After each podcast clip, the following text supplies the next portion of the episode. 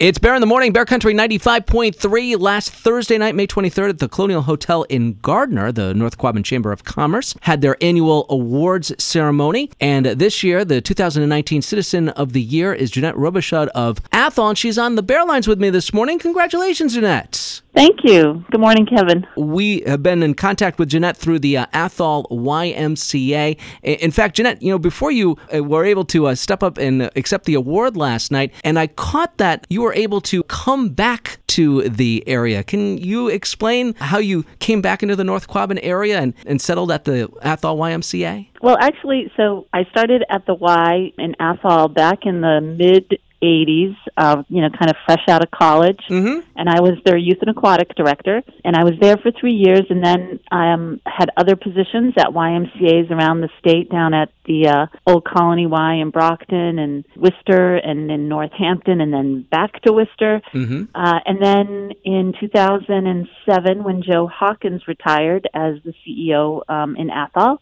I was living in Athol. I had been living in Athol for 20 years.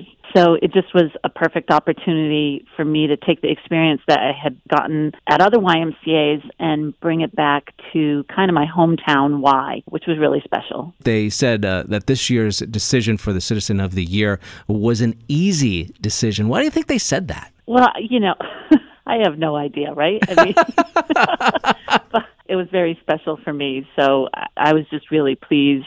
They do a great job, and there were other great people being recognized. You know, Pete's Tire Barn and uh, Nate Johnson from the Citizen Advocacy, and Mhm. just everybody who you know receiving the recognition. It's just a, it's a nice evening for everyone, um, and really to to celebrate the good things that happen in the in the North Quabbin area. There's so many good things that are happening in the in the North Quabbin area, uh, especially uh, lately. Uh, what makes you proud to be living in the North Quabbin and uh, being a part of the community of Athol? I just think that we do a really great job of working together and, you know, different agencies and municipalities like coming together to make the community a better place. So, you know, I know the Y. We work with um, our the school districts, with Athol Hospital, valuing our children, the community coalition.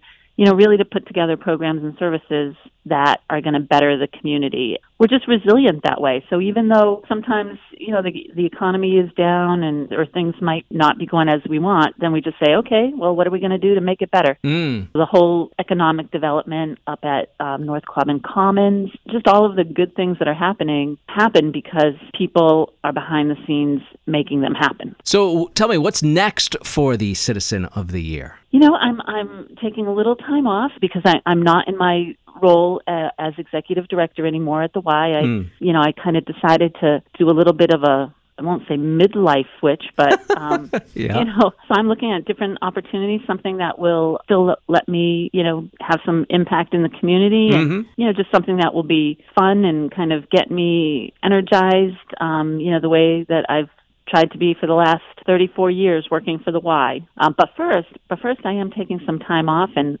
I hopefully the good weather is on its way, and I'm going to enjoy some of that. Yeah, one of the best times of year for where we live. Congratulations, Yeah. Jeanette. Absolutely. Thank you so much. Thanks for being there last night. Of course. The 2019 Citizen of the Year announced on May 23rd, uh, the North Quabbin Chamber of Commerce at their awards ceremony. This is Bear Country 95.3.